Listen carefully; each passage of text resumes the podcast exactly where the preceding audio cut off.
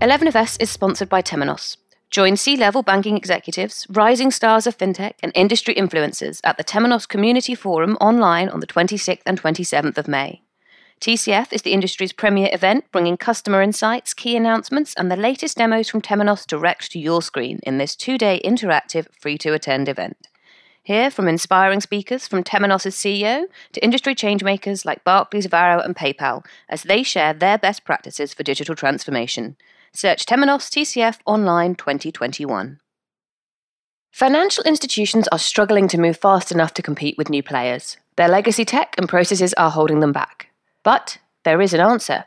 Our new report, titled Rebuilding Financial Services from the Inside, is a comprehensive guide to what tech teams in financial institutions are thinking and what they want the rest of the business to understand to help them move forward.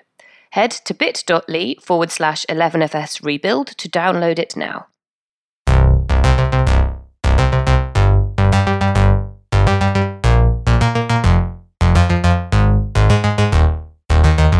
From 11FS, this is FinTech Insider News. Today we bring you Plaid team up with US Bank on data sharing, HSBC launch a global wallet for multi currency transactions, and N26 team up with Tinder. All this and much, much more on today's show. Welcome to episode 530 of FinTech Insider. My name is Simon Taylor. and I'm joined by my colleague and co host, the one and only Kate Moody. How are you doing, Kate? Yeah, I'm good. I'm good. I can't believe how fresh you're looking, Simon, given your your latest arrival. So I'm, I'm very jealous of you, but yeah, I'm all good.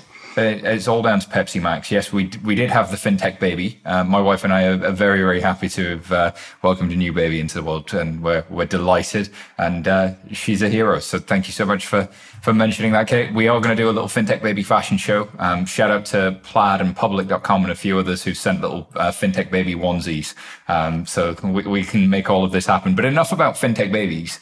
Um, we are joined by some fantastic guests. Uh, Dan Kahn, who is Global Open Finance Lead at Plaid. Thank you so much for joining us. Dan, how are you doing? Thanks for having me. Doing great busy week for you guys, which we're going to discuss in a little while. And uh, making a FinTech Insider debut, we have Brian McKenney, who's Chief Innovation Officer and Head of Strategic Initiatives over at HSBC. Welcome to the show. Thanks for joining us all the way from the West Coast, doing this one early, and a big week for you, which we're excited. Uh, how are you doing, sir? I'm doing great and thrilled to be making my debut here today. Thank you. Uh, we, we love a debutante. Um, all right, let's jump into the first story. And of course, this is about uh, US Bank and Plaid inking a data sharing deal. So, US Bank has teamed up with Plaid to enable the lender's millions of customers to connect their accounts to third party apps. The integration, carried out in quote, record time, gives US Bank customers an API based, credentialless, open finance experience that lets them share their account data with thousands of fintechs. This partnership includes a new bi-directional functionality between US Bank My Controls and the Plaid portal, meaning shared customers can adjust their permissions through either company with the settings synced across more than 4,500 applications on Plaid network.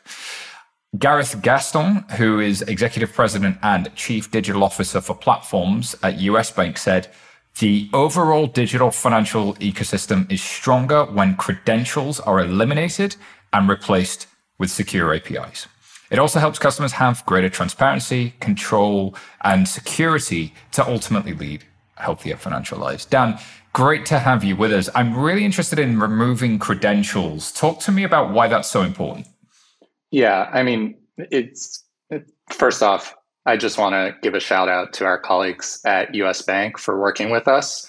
It's really been a great engagement across the two companies. And this announcement is a win win for the bank, for Plaid, and for end users because we're making the ecosystem more secure. And you know, when we think about core principles for Plaid, we're really anchored around data control transparency, and security. So, what does that mean? It means consumers are in control of their finances. They can choose where to share their data. Around transparency, it means that they know where the data is being shared, how to manage it, and how to revoke access in the future if they don't want it being shared persistently. And then security is the piece around credentials. So we want to get credentials out of the ecosystem. And the best way to do that is by working with both the banks and the industry and the consortiums uh, to make sure that we're moving to newer, secure API based technologies. And Plaid, we've actually committed to having 75% of all of our traffic committed to those uh, credentialless uh, APIs by the end of this year. That's a pretty big target. I mean, Kate, I'm interested in your views on this. Um, you know, credentials, usernames, and passwords, sending those in the clear. There's, is there a, a, a worry that you see when you talk to um, consumers and, and the retail market about using a fintech service? Because it's like, do I trust them with my bank's password? Do you, do you think that security issue is, is one that's held people back? Um, I mean, I think inevitably, yes, for some from some customers, absolutely. We've seen like obviously a huge uptake of you know, plaid services through fintechs in the US, and they've got you know growing customer bases. So, I don't think it's been a, a complete barrier to adoption, but I think this is what we're talking about is trying to just make it even easier and even more frictionless. So, to me, this just feels like uh, a sensible build and kind of the sensible next step to make sure that there aren't any barriers there and that customers can be completely confident in, in how their data is being processed and handled. So, um, yeah, I think the appetite for this kind of data sharing is definitely definitely there. I think it's been really interesting to see, you know, the different approach. Obviously, in the US, this is being led by by banks, by companies like Plaid. Um, obviously, in, in the UK and Europe, it's been government led, regulator led. Um, and so it'll be interesting to see. Obviously, what we care about is the outcomes that the customers receive and the services that customers receive. So it's been really interesting, I think, to follow those two different paths and kind of see the different apps we end up with, but really exciting. Yeah, Dan, I'm interested in your perspective on that. Actually, you see those two different markets playing out in different ways, and you guys are members of a not-for-profit FDX. Can you tell us what that does in the context of what Kate just said? Yeah, so the Financial Data Exchange, we actually sit on the board, and I believe US Bank does as well. Um, it's a group that's focused on promoting private sector standards in advance of government rulemaking. So in the UK, there was initially PSD2 and then open banking as implemented by the OBIE. Um, we are a regulated entity in the UK as well as in the European Union. But in the US, we're operating under you know a different regulation, which is Dodd Frank 1033, and it doesn't actually have official rulemaking yet. It's a law, but it doesn't have a rule. And then there's no technical standards prescribed. In addition to that, the US as a market is just incredibly complex. There are over 5,000 FDIC insured banks and over 4,000 credit unions in the US.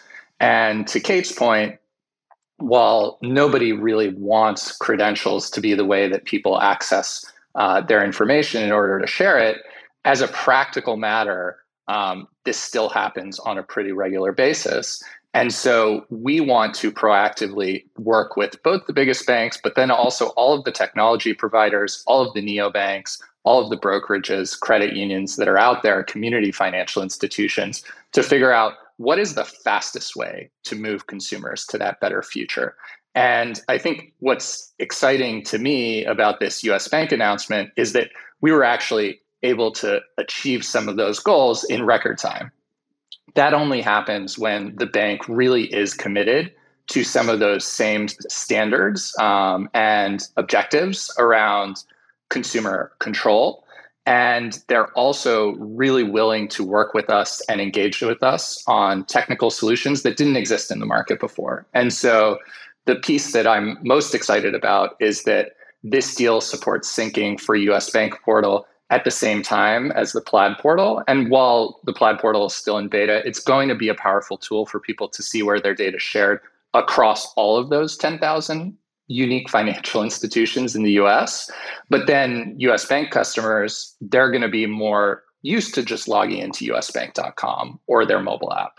Um, and so you want to have the data available whichever path the consumer goes down so that the consumer is always in control um, and they can know exactly what's going on with their data. I, I think that like not knowing where your data is, who's got it, who's holding it, what have I given my life away to here? What have I signed my life away for this thing? Just having a dashboard of where all of that is and putting me back in control of it is super powerful. And then, hey, that dashboard can show up inside your bank or it can show up inside a plan. We're kind of agnostic to it, but just here it is, which I think is, is, is really powerful. Brian, I'm interested in your perspectives on like what APIs are really enabling. What are we starting to see as a result of this? Do you think open finance is, is um, this trend that has reached runaway freight train, or is there still more to do as an industry to, to make this happen?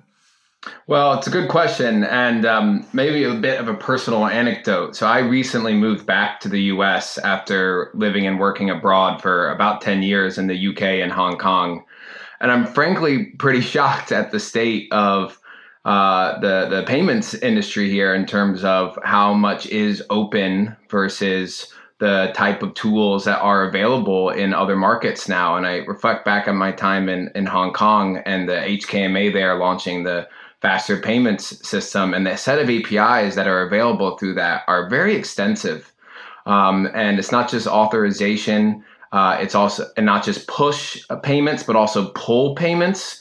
And the type of experiences and benefits that can be delivered to consumers and businesses with those types of open API frameworks that are set centrally and done so in a really open way with the interest of the community and the participants uh, at heart um, I think really uh, offer up the best way forward. And so I'm hopeful that we start to see that trend uh, taking place in more markets. But India is probably another one to shout out. UPI in India really enables uh, great innovation and customer outcomes. And I think on that, Dan, uh, Brian makes some great points there about where you know you you kind of have the market structure. Looking at the US market, what do you think the appetite for from the from the consumer, from entrepreneurs is for open finance beyond open banking? So beyond the account data, I know Plaid and others now do payroll. There's um, other products besides just the checking account. Do you think that appetite is there, and what what could that unlock? So, Simon, we know that that appetite is there, and I've heard Keith, our head of the UK, kind of joke about how the UK is probably five years ahead of the market on regulations and standards, but the US is actually five years ahead on deployment.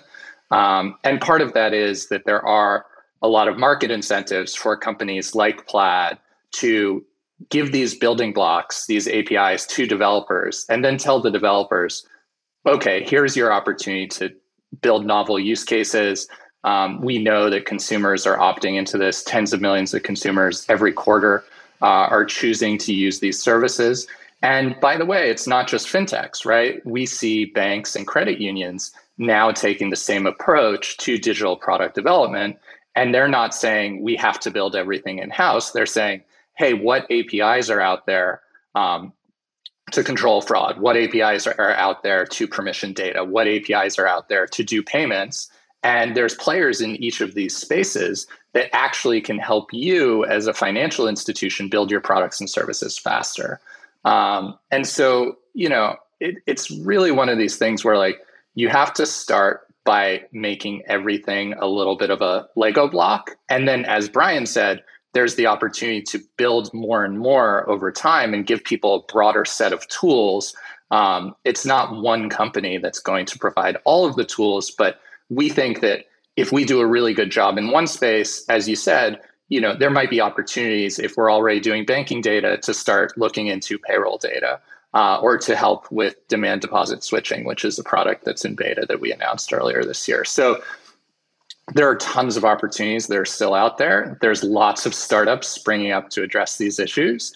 Um, and the US is a big market, but we think internationally there's tons of interesting stuff happening as well.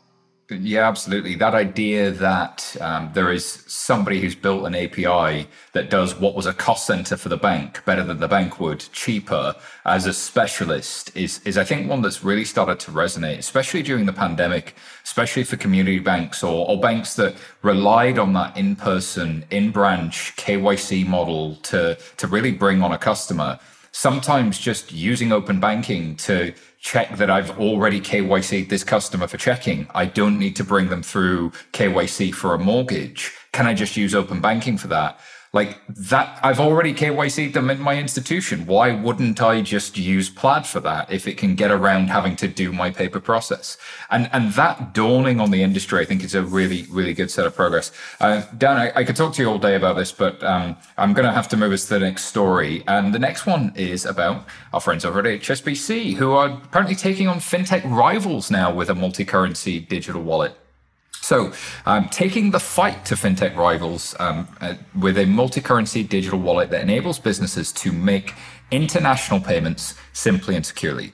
The HSBC Global Wallet launches initially in the US, UK, and Singapore with payment capabilities in euros, UK pounds sterling, Hong Kong dollars, Canadian dollars, Singapore dollars, and Australian dollars, and the Malaysian ringgit. HSBC clients will be able to send money in a number of currencies and hold and manage those currencies. The bank says it will add the ability to receive payments later in the year. The global wallet is targeted at small and medium sized businesses with an international supply chain and is fully integrated into the business banking platform. The wallet should make it easy to deal with international suppliers as dealing with local ones. Uh, so, Brian, it's uh, probably right that we come to you first on this. Firstly, well done on getting the thing launched. What more can you tell us about this one? Thanks, Simon. Uh, we're really excited about HSBC Global Wallet. From a single account, customers can create digital wallets in multiple currencies and have the ability to pay, receive, and hold like a local in each of those markets around the world. And that's without having to go open physical bank accounts in those markets. So we're really giving customers access to our global network to help make international business simple and secure. And we did this to help small and medium sized businesses we're seeing them internationalizing even earlier in their life cycle, especially digitally native businesses that have access to these amazing platforms and these internet growth opportunities where you can find new customers and suppliers in new markets really quickly. And the customer feedback we've received to date has been very positive. That's pretty pretty cool. I love that digital native um, anecdote there because I think those businesses that are naturally, you know, in the digital world, global is a given because we can communicate in real time. Um, so tell us more about why pay like a local was was was important to the feel of the product. Yeah, I mean it's it well this let me tell you how it works, which is it's quite simple. So say you're a UK based company, you've got suppliers in Hong Kong. You can create a Hong Kong wallet uh, Hong Kong dollar wallet, and you top that up from your GBP account with a simple, transparent uh, rate on that exchange. And then when you want to make a local payment, uh, you do so by just sending it to the domestic account details of your Hong Kong supplier, and we execute that transaction locally. Um, and that gives businesses confidence in the amount that's going to get through and when it's going to get through and why that's been so important um, for for businesses when you're trying to manage currencies. You know, you you don't know exactly, and you're exposed to a risk of how much you're trying to pay. It might be less that reaches your customer. Um, you might receive less than you're expecting. And, and this is giving them confidence and doing so in a simple way that's also integrated into the rest of their business banking channel. So it's both your international domestic financial needs are all seamlessly integrated into one experience. Yeah, there's there's value in being in the context, right? So like I was already going there and now I've got this service here is is super valuable. I think this uh, an anecdote I like from my old um, Sibos and Swift days, which was like, it's crazy that in, in this day and age, still most business payments, I don't know uh, how much it's going to cost to make the payment, when it's going to get there, or even if it got there. And actually, just giving that confidence and comfort around it is is super valuable from from a business user's standpoint. Um, and Kate, you know, we've looked at um, B2B payments and SMBs and, and supply chains quite a lot in, in, in our work. Uh, what are the what are some of the big barriers from a customer standpoint around payments that you've seen? Um, there's some good stats from the World Bank. There's a few other bits and pieces, but what, what have you seen? Um, yeah, I mean, definitely recognise a lot of what, what Brian was talking about. Certainly, when we we speak to small and medium sized businesses, that kind of you know, when they do start to become international, you know, as you're scaling, it becomes kind of one of the key elements of your business that you are looking to make more efficient, to kind of make smarter, make more sensible. Um, and it's at the moment, or certainly today, has been like hugely challenging for lots of these businesses to work out like what they should be doing, how they should be managing those payments. Um, and yeah, that kind of uh, situation you have been talking about and Brian's been talking about about you know, just you know, the timings, the costs. You know, that kind of seems to be this constant trade-off that businesses are having to make about you know how much will this cost, how long do I have to send the payment? Like when does it actually have to arrive? How long will it take? How secure is it going to be? And so businesses are often having to send payments in different channels and different ways to try and fit different business requirements. And it's messy and complicated and very stressful. So um, any kind of innovation in this space, I think, can only help these types of businesses to to grow and to be more efficient. Um, and yeah, so obviously we talked about, you know, we, we see huge stats and just the volumes of these payments that are moving are constantly increasing. You know, to Brian's point, more and more businesses are accessing these online international digital platforms to grow their businesses. The world is only going to get smaller, uh, and international payments kind of needs to needs to catch up. So I'm super excited to see. Obviously, you know, Brian, you've kind of talked about some of the initial markets you're focusing on. I'm really excited to see where you go next. Obviously, it kind of makes sense, kind of where you started, but I'd love to kind of get a sense of the the ambition for for the wallet. Like how how globally are you going to go? Well, I, I, when talking about international payments, one thing we've learned is the receiving side is in some ways an even bigger challenge. So, how do I collect from my customers abroad? So, one of the things that we're currently working on, we actually have bits of this already live and, and we're building out further over the coming months, is to receive like a local across this network as well. And that way you can give your customers local account details and you get paid into that same Hong Kong dollar wallet, let's say. And now you've got outgoings and incomings in these currencies, and you're able to manage your foreign exchange risk and almost like create a natural hedge. And so that's an area of product expansion that we see is going to be really helpful to customers. And then taking it to more markets, more markets, more currencies, both your sort of G10 currencies as well as your emerging market currencies. We're really following the customers. We've been with them from the very day that we created this concept. And so we're we're building out that roadmap to meet those needs. Good old, good old roadmap there. I love the ambition. Dan, what are your perspectives on this as you look at um, business payments and global payments? Yeah, so I mean, obviously the world is getting smaller every day.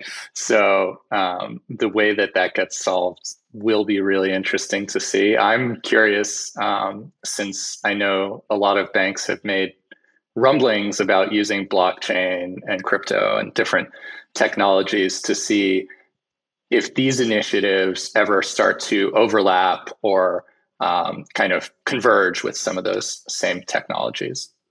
So in, in this case, it's it's uh, for us they're separate, and yet obviously we have blockchain uh, opportunities that we're pursuing, and that convergence may may come. I think to your point, um, and at the moment, um, not yet is sort of what I'm seeing, but we'll we'll see. I think it's an a very interesting space to watch generally, if we're building better from the uh, experience side and better from the infrastructure side, it's logical that those things may one day meet somewhere in the middle.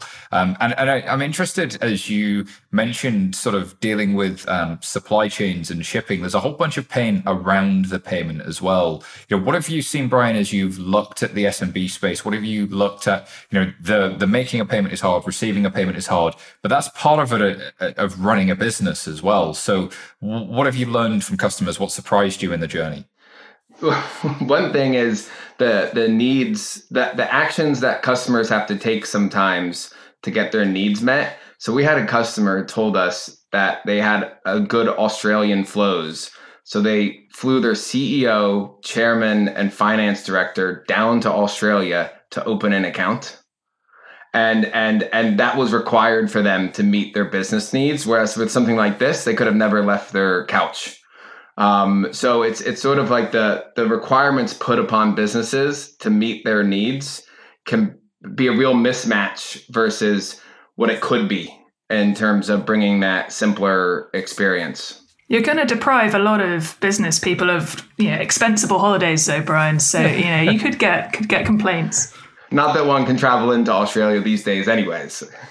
Well, well, indeed, yeah. The world is becoming digital, and uh, maybe you give them a Zoom background of somewhere beautiful in Australia. Shout out to our Australian listeners um, on, on, all of that, and we know um, business payments and open banking um, are, are, big, big subjects in that part of the world as well. Um, I'm going to um, take a quick pause here because we do have to uh, thank our sponsors, and we will be back shortly.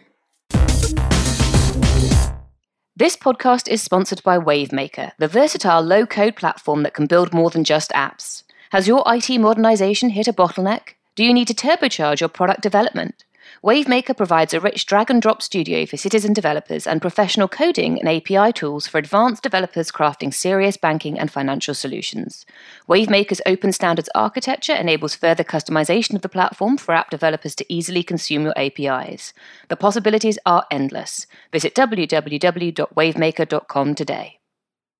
With a global consumer panel of 15 million registered members, over 11 years of historic single source data, and proprietary technology that connects data and simplifies the research process, YouGov is home to the largest collection of constant, entirely permissioned consumer opinion and rich behavioral intelligence in the world. To learn more, visit business.yougov.com. All right, thank you so much to our sponsors. Uh, this story comes from TechCrunch. Uh, Amount.com has raised $99 million to help banks better compete with fintechs. They got $99 million, but a problem ain't one. There's a joke in there somewhere. I'm, I'm, listeners, you'll find it. Anyway, um, the company provides technology to banks and financial institutions, has raised $99 million in its Series D funding round at a valuation of just over a billion dollars. Notably, the investment comes just five months after they raised $86 million in a Series C, uh, led by Goldman Sachs. And that just came three months after they raised 58 million in a Series B. The latest funding brings Amount's total capital to $243 million since it spun off from Avant in January of 2020. Um, for those that don't know, Avant is a subprime lender um, that had a technology division that spun it out. Really interesting story. In simple terms, Amount's mission is to help financial institutions go digital in months, not years, and thus better compete with fintech rivals. Go digital in months, not years. But but how, Kate? How's any of this possible?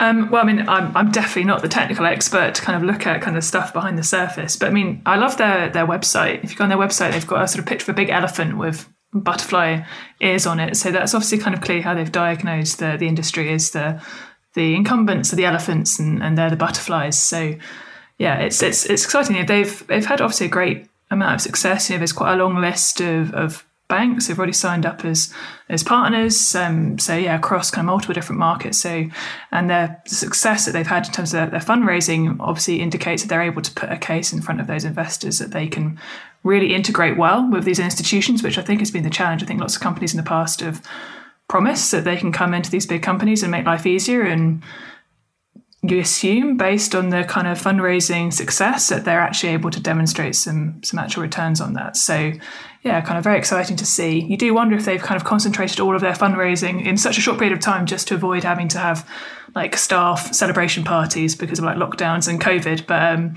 yeah, it's an incredible track record of, of fundraising and, and valuation growth in such a short window of time. So they're they're really really hitting their stride fundraising is such a momentum game, but you only get that momentum if you're getting traction, and they must be delivering the traction. And some of their client lists, TD Bank, Regions, Banco Popular, Barclays US, um, there are big banks using this technology as well as small ones. I, I like that point you made earlier, Dan, where you said um, you know people are hiring APIs instead of divisions and teams of people. Is it where do you see Amount.com in that? You know, what what role are they playing for some of the banks? Yeah, so I mean, the tagline is great go digital in months, not years. And I think to Kate's point, like this COVID 19 year has really catalyzed that. So, you know, we did a survey earlier this year, and in the US, 80% of respondents said they can now manage their money entirely without a bank branch. And 73% said they plan to continue managing their finances digitally um, because they really see this more fintech centric way of operating as the new normal. Um, so, you know, big banks are reacting to that, whether big banks or community banks or credit unions, anybody who had a physical store. Um, and that's, you know, when I worked in banking, that's what we called them. They were stores. Um, and that's where people got the products because it was the retail environment. But in the future, you know, people are going to be getting these products and services over their phone. They're going to be doing it on their computer, on their iPad. And companies like Amount honestly are building something that's in some ways potentially more valuable than the original concept of the company. So I don't know what the current uh, valuation of Avant is, but I wouldn't be surprised if Amount ends up being worth more than the company that it spun out of. It's interesting that tech companies seem to be doing better than lenders. Definitely, as you, as you look at the market, Dan, you see that fairly consistently. Um, they've built as well what they describe as a battle tested retail banking and point of sale technology. Um, and I saw in the Barclays press release, for instance, they're using them for the point of sale lending. So allowing a lot of banks to use their balance sheet to start moving into point of sale lending, which has been huge for companies like Klarna, huge for companies like Affirm as a, as a new type of lending. But it's this tech driven approach that's, that's really, really interesting. Um, a good friend of ours, Jason Mikula, often um, has blogged on, on FinTech Business Weekly that uh, we had that sort of first round of uh, lending business that came out. Was it um, ten years ago? And I can't remember some of the names of the companies. Like I'm feeling like Lending Club and a few of the others who initially had tech multiples, but then were valued as a lending business. Whereas now, actually, being one of these tech suppliers is a, is a really great place to be in fintech. It's almost selling shovels in a in a gold rush, more or less. Brian, I'm interested in your thoughts on this. What do you, what do you think about when you look at businesses like Amount.com? I think they can be extremely helpful for banks. Uh, I mean, banks need help, uh, engineering talent, uh, capabilities, products that are built on modern technology. These are all accelerants. And so, you know, I've worked with a number of fintechs directly. And one of the things I would share to anyone on that side listening in is uh, be, especially if you're in the earlier stages, be prepared to get really deep into your technology themselves we like to do source code reviews, for instance. Um, you know, what people can write on a presentation is not necessarily what the quality of the actual product is. But we've seen some early stage companies that have excellent tech products, and we're willing to work with those companies uh, and bring those capabilities online uh, for our customers. So I think this sort of activity in the sector is extremely beneficial to all participants. Uh, all participants indeed. And do you think, Kate, to both of those points, you know, is there a trust thing of uh, going digital with the brand? I understand that that you know, especially in the pandemic, the, the, the consumer has has really benefited from by instead of going to this this new brand that I hadn't heard of, are we bringing different people into the digital um, digital space? Um, I think it's hard to sort of say definitively like one or the other. I think we've obviously seen huge growth um, particularly in the US, for example. Obviously, we've got US guests on today. So, you know, we're talking about current the other week. You know, they've seen huge growth. So, obviously, some of these new platforms have moved customers successfully over from incumbents. Um, but it also obviously has been an opportunity for these existing banks to take their current customers and just help them to do more online. Um, so, you know, even in the UK, like for example, like I cashed a check in digitally with my app um, with Lloyds for the first time the other week. You know, I've not done that before. So just having opportunities to do, which probably makes me sound like horribly back, horribly backwards, given that I work for 11FS. But um, I don't receive many checks, so I just haven't had uh, the opportunity to do it. But yeah, I think there's a, a real, it's, it's a double win. You know, customers who have stayed with their current banks are able to do more, uh, and customers have also kind of taken the opportunity to to move to new platforms as well. So I think it's it's been kind of growth in, on both sides. And as we've talked about, you know, the US market is huge. So at the moment, there's room for both. Whether that will stay the case, we'll see as some of these these fintech platforms get bigger and bigger. Dan, I can imagine if you're a bank, the pitch from Amount.com is pretty compelling as well. My understanding is businesses like Amount and, and many others as well, so Blend.com, they work on a, on a success model. So you, you only pay per account originated. So if, if the platform successfully helps you get a new customer, you then pay amount.com or blend.com or whoever it is, your supplier, a fee, but you're also getting revenue. So it's, it sort of functions as, as a revenue share. Is there something that you've learned from working in a, in a SaaS model about you know sort of banks coming to that model and working with it that's that they like? And uh, what do they generally have to learn about working in that model? Because I'm interested. You obviously work now with a lot of big banks who are who are coming into that space. Yeah, I mean, I think the interesting thing, as Brian pointed out, is that sometimes it's hard to align the incentives within a large financial institution, especially across you know business, technology, marketing. There, there's a lot of folks who are stakeholders, and getting them all to agree on the same terms is really hard. When you have somebody like an amount, and you know, there's a lot of other players in the space, including some more traditional providers uh, that are also doing the same type of thing. They can do pay for success and then they're often including exactly the thing I talked about before, the APIs. So, you know, we're working with a lot of these folks that actually sell into the banks and they're including something from Plaid. Um, they could be including a fraud check from somebody like an Alloy, who's like an API fraud provider on the back end. And the bank doesn't have to do the vendor diligence on all of those APIs. They're just included as part of the package.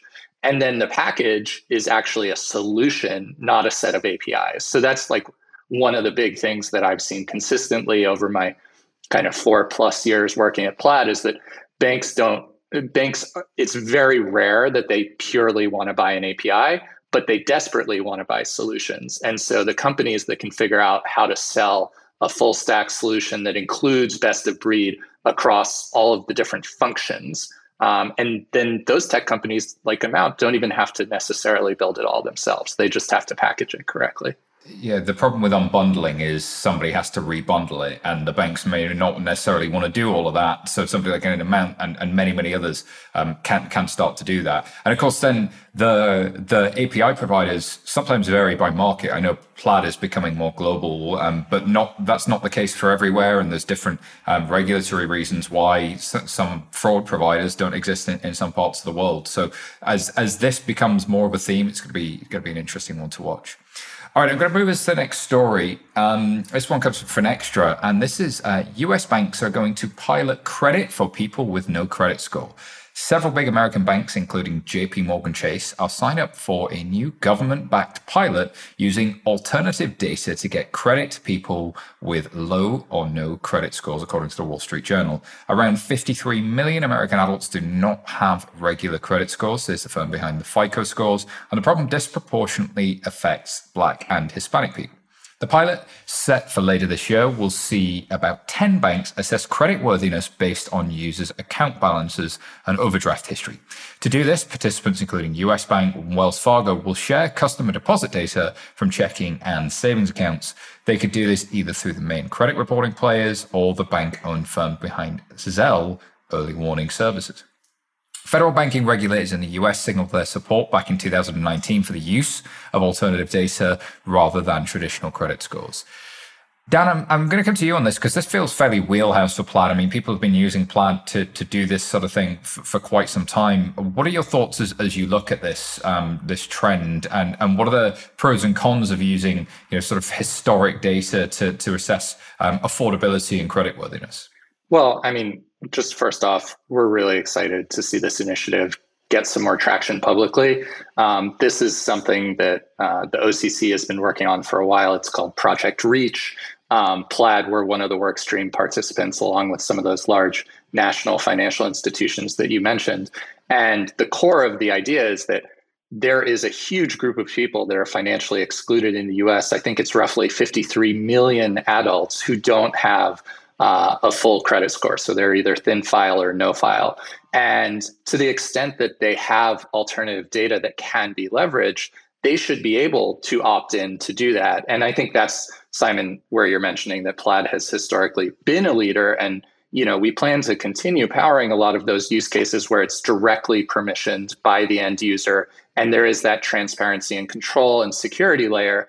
Um, I think what this is saying is that some of the big banks because the government is engaging and giving them the green light, they're going to be able to now start to use some of that same data um, in order to reach these customers that are, you know, in general, very difficult for traditional underwriting models to approve. Yeah, I'm interested just to, to double down on that. How important is that regulatory backing, do you think, for those big banks? Do you, do you, was there a reticence or was it just sort of, it, it was going to take some time to get there? So, I mean, I, I, worked at Capital One, and Capital One was probably the bank that did the most uh, to reach into the subprime lending in the 1990s and 2000s. But I think a lot of the larger banks have really held off just because they have a really big franchise. Um, they're serving a Main Street population. Um, but like, if they don't have that sign off from the government, it's harder for them to say, we're going to use some data that is probably okay to use, but we're not 100% sure they have all of these veto points and you know it's the legal the risk the infosec departments and they're all going to say mm, i'm not sure. And so the government stamp of approval saying like yes you can do this. It's a good idea. It's especially important for people who are outside of the financial ecosystem. Um, I, I think that's a big finger on the scale or finger thumb on the scale in terms of like pushing them to actually use the data and go forward. To tie that into the previous conversation on open banking, I think this is a great example of how regulators can play a really helpful, proactive role in getting beneficial initiatives off the ground. It, it really makes a big difference to the participants. I think, and, in the larger participants in particular, having that central push and the, the the setting of the rules, the collaboration framework that takes place you know, Dan spoke of the work streams and the number of institutions working together towards a common purpose. I, I think those are really beneficial uh, when, when the regulators take more of a lead role in helping drive these changes. Because I think the the things that the regulators always cared about was affordability and credit worthiness. Like, can you afford this credit? And you know are you really likely to be able to to pay it back if you do? So sometimes people can afford it but are not credit worthy because of behavioral reasons. And the only way with with historic credit rating agencies to tell that was your previous performance with credit products. And if you've never had a credit product before, then there is no previous performance with, with credit products. Or you did maybe have a, a salary that get you a, a, high enough score to kind of give you a ticket to the game. And, and Dan, I think that's that's kind of the exclusionary part that you were talking about. Well, and that's exactly the idea of open finance as opposed to like the more narrow open banking where it's really only focused on payments and bank accounts. Is that people are conducting economic activity all over the place and it's just not captured in the existing credit score system. So you know i think it's a really good sign um, as we move into like new uh, administration to see that these different government agencies are actually competing to say how can we enable folks to use newer alternative data in a way that's fair in a way that has consumer protection but really does expand access Mm-hmm. Uh, Kate, uh, what are your thoughts on this?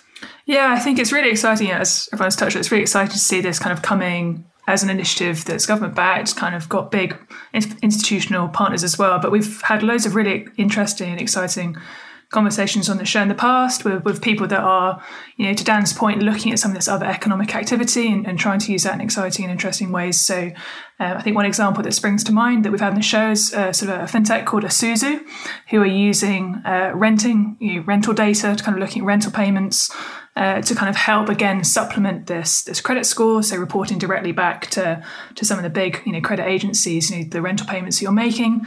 You know, they had a, a, partnership I think with Goldman Goldman Sachs last year to kind of roll that out across Goldman's. Uh, you know, real estate portfolio. So yeah, I think it's I think it's really exciting.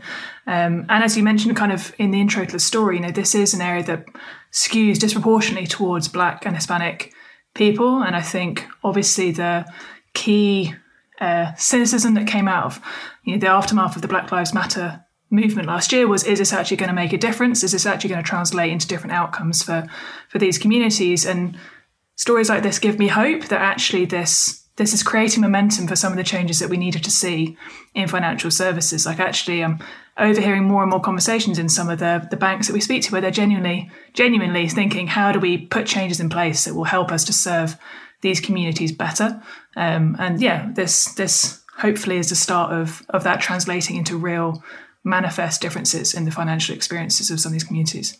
And, and, and, as you step back and look at the economy as well, there's the, the window of people that, as, as you described it, Dan, that were Main Street, that were the bread and butter of um, the, the main high street banks is getting smaller. Like the middle class is hollowing out. Each generation has less of a share of wealth than than the one before it. Um, the generational power index um, came out recently. Um, I think it's I think it's by Edelman. I'm not sure who it's by check it out google it super interesting the share of income between generations is is decreasing as as you get to the younger generations so it's harder and harder for people to build a credit score then if you lack privilege from given your upbringing it's even less likely so your opportunity is narrower and narrower and that population of people that have less opportunity is narrow but at the other side of that technology has made it cheaper to onboard somebody. So my cost of acquisition has gone down. My cost to serve has gone down. So the hurdle I have to hit in order to make this customer profitable is much, much lower.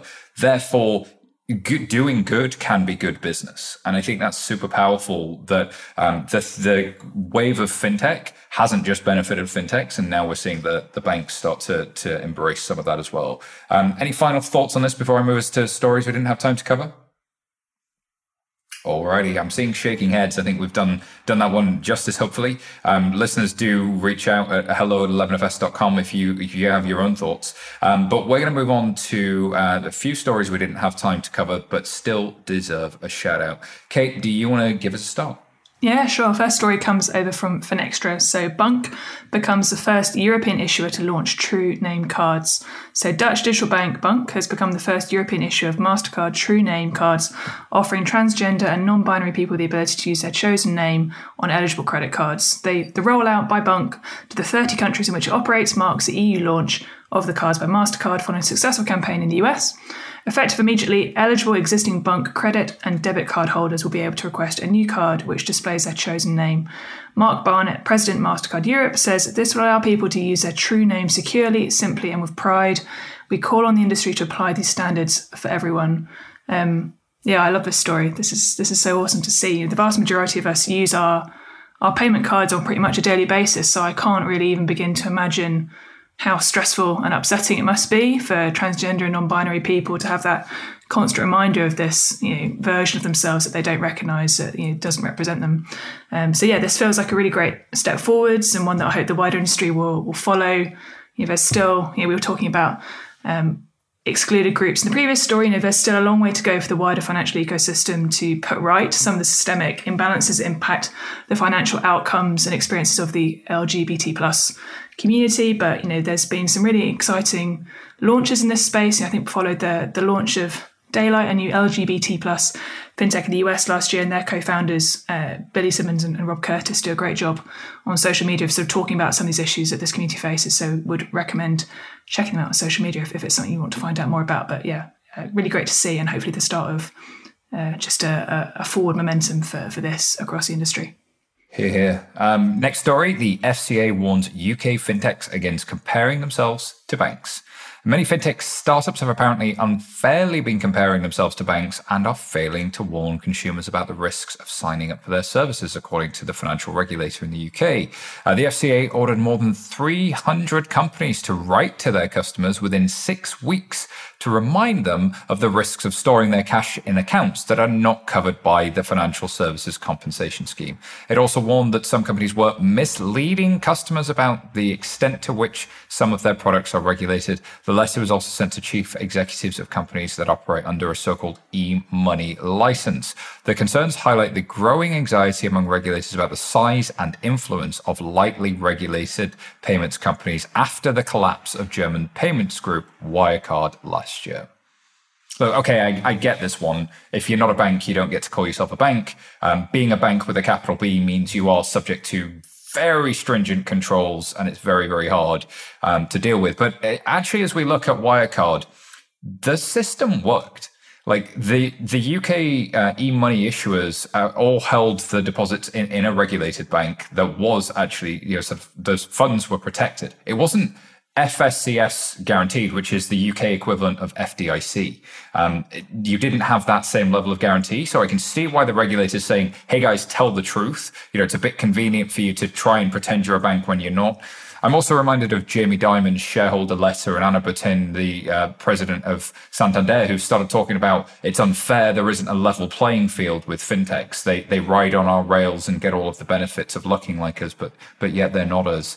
Um, I really think this is going to be an interesting area of, of lobbying that comes in the next 12 months as, as people fight back against fintechs and say, wait, we are the only true banks and try and scare consumers into working back with them. But that just doesn't feel like a winning strategy to me. It, it, it, this one's this one's quite sad. I get why the regulator's worried. Uh, something similar happened in the US as well. I think Chime and Varo and a few others have been told off for being too close to being banks. Uh, but at the same time, let's just think up another word, think up another protection scheme, make sure consumers are protected, that everybody understands what's going on, um, without it sort of being, um, you know, maybe I'm reading the headlines wrong, but um, this this just felt like a, a backward step rather than a proactive step. But shout out to all of the folks in the regulators trying to do the right thing. Kate. Don't wind up Simon Taylor. That's what I've learned. So yeah, yeah. Um, Amex is bringing buy now, pay later to air travel. So American Express is making a move into the buy now, pay later movement, offering U.S. consumer card members the option to pay for plane flights in installments. Customers that book flights that cost more than $100 through Amex Travel will soon be able to choose to pay with the firm's Plan It option of monthly installments with a fixed monthly fee. Buy now, pay later has quickly become big business, and Amex research suggests it is a popular option for travelers. More than a third of Americans surveyed say they are looking for deals or flexible payment options to pay for their next trip, including buy now, pay later. In fact, 62% of millennials are interested in a buy now, pay later offering that comes with their credit card, apparently. Um, so yeah, it's definitely not a surprise to see buy now pay later popping up in the travel sector. Uh, I think it was also just announced that a UK startup, rather wittily named Fly Now Pay Later, has topped uh, up a Series A round, I think, for about 45 million pounds. So yeah, obviously lots of money still to kind of get invested into this space, and it makes sense for the travel stuff to, to overlap. But I'm intrigued to see this coming kind of from Amex. You know, anecdotally, when I speak to customers, big travel costs are often one of those kind of main reasons why people choose to get certain credit cards to break down those costs over time to earn points. You know, we know from what we see in the US, you know, customers are very, very savvy about the cards that they have and the cards that they use, and they want to really kind of get the most out of those. So it's interesting to see Amex preemptively moving away from that or diversifying. You know, we've talked a lot about you know the face off between credit cards and buy now pay later on the show over the last few months so perhaps this is amex trying to get ahead of that but I'm interested to see how easy it is to actually use in reality. You know, we know that that kind of frictionless checkout experience is a key part of what's driven the success of Buy Now Pay Later to date. And they've said that it's only going to be on offer if you book through Amex's own travel system. So that feels a little bit uh, to me. But um, and I also want to know how much they're planning to charge because again, you know, how competitive is that like to be? The US is a hugely competitive market, both for credit cards and buy now, pay later. So yeah, that's a, a big challenge for them, but one to keep an eye on. Yeah, PayPal's done super well since they've added buy now, pay later. It's going to be one to watch. And um, Kate, as we've done consumer research a number of times, uh, outside of uh, everyday fast moving consumer goods the, and fashion and, and, and, other sectors, then travel is one that comes up so, so often as a reason for credit. So um, yeah, there's, there's something there, but execution is everything, as you say. All right, time for our and finally story. N26 partners with Tinder. There's got to be a swipe right joke in here somewhere. Um, anyway, uh, N26 has teamed up with Tinder um, to offer N26 customers 50% off Tinder Gold with up to 90% for premium accounts. Uh, Tinder Gold, for those unfamiliar, is a paid version of the free Tinder app where Tinder Gold members get one free boost per month, which ramps up your profile's visibility, making you one of the top profiles in your area for 30 minutes. On average, this leads to 10x more views in that half hour. In their blog post, uh, they both say uh, whether you're hoping to make a new friend or spark a love connection, Tinder Gold and N26 make it easy to supercharge your social life. Simply open your N26 app, go to the Explore tab, and select Tinder from the list of partners. Tap the link provided and create your Tinder Gold account using the pre filled promo code. Happy swiping. Who wants to jump in on this? Well, the thing I've learned, I mean, so I need to declare my bias here. So I am uh, a historic Tinder user. I met my husband on Tinder, so I've not used it for, for many, many moons now. But what I have learned over the years, you know, we work with quite a lot of different uh, you know, companies all around the world. What I've learned is that uh, you know, these kinds of dating apps are still perceived very, very differently in different markets around the world. So um, I've I've learnt to my cost when I've revealed I met my husband on Tinder that in some markets that does not go down so well. Um, so yeah, I'd be interested to see, obviously, which I don't know if we've we've talked about. It. I don't know which markets this is going to be available in. Maybe in European markets, it's not such a big deal, but um, yeah, it's it's it's an interesting one. I mean, again, I was going to say this podcast is global. You know yeah. that, right? well, I do. That's what I'm saying.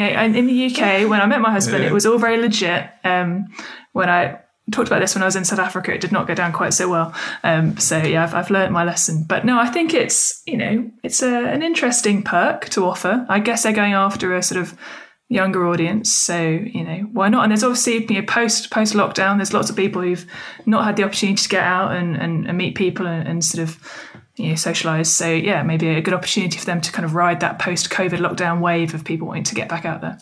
It's better than free phone insurance, and it's got a press release. Any other thoughts on this? I mean, everything's fintech now. uh, everything is fintech. Indeed, turns out dating apps are even fintech. Uh, like, what other ridiculous things will be fintech next? I've, I have no comment as to whether I was ever a Tinder Gold member, potentially. Um, but I will say more broadly, I think the interesting thing here is seeing customer origination journeys starting in other apps. And, and so I think it's a, an interesting concept that's gaining more traction. You know, as a banking app or a fintech app, um, it's another way to engage your users, deliver value, and potentially generate commercial return. So that concept is a is an interesting one, I believe. Yeah, it's, it's super value, isn't it? The other thing that struck me from this is like. Uh, neobanks and challenger banks looking for ways to uh, attract, retain, and monetize their user base um, and get into that premium account subscription space. You know, Revolut has done this. Um, Monzo has launched it. Uh, we haven't seen it so much in the US, largely because interchange is such a such a license to print money um, still for, for a lot of the, the challenger banks there. But that sort of monetization route that the European banks are forced to go down is, is kind of an interesting model to, to see how you know is there space for a super app of financial services, or actually is is banking better something that's invisible and hidden and the you know the experience is really embedded in some other thing and we're seeing all of that sort of sort of play out Alrighty, well, that wraps up this week's show. Uh, thank you so much to all of our guests. Uh, where can people find out more about you? Let's start with Dan. Yeah, so if you want to know more about Plaid, we're just plaid.com, plaid.com slash blog for all the latest announcements. And then if you want to talk to me, uh, probably Twitter is the best way, dbcon on Twitter. Like the sound of that. Brian, how about you? Um, for HSBC, uh, we've got a great LinkedIn profile where you can see all the latest on Global Wallet. And for me personally, LinkedIn is also uh, where you can find me. And Kate. Yeah, definitely not on Tinder anymore. So that that profile was closed up a long time ago. But yeah, on Twitter at k8.moody or on LinkedIn, Kate Moody and you'll find me mostly changing nappies, um, but also at SY Taylor on Twitter or Simon Taylor on LinkedIn. Um, thank you so much for listening. If you like what you've heard, well, why don't you just tell everybody you know that likes fintech or even people that don't to go ahead and subscribe to this show um, and leave us a review because it really, really helps us and it helps others find the show. Um, and if you want to join the conversation, find 11FS on social media or search for FinTech Insider and you can email podcasts at 11fs.com. What stories should we be covering? What are we missing? You tell us. We'll check it out. Thank you so much, and bye for now.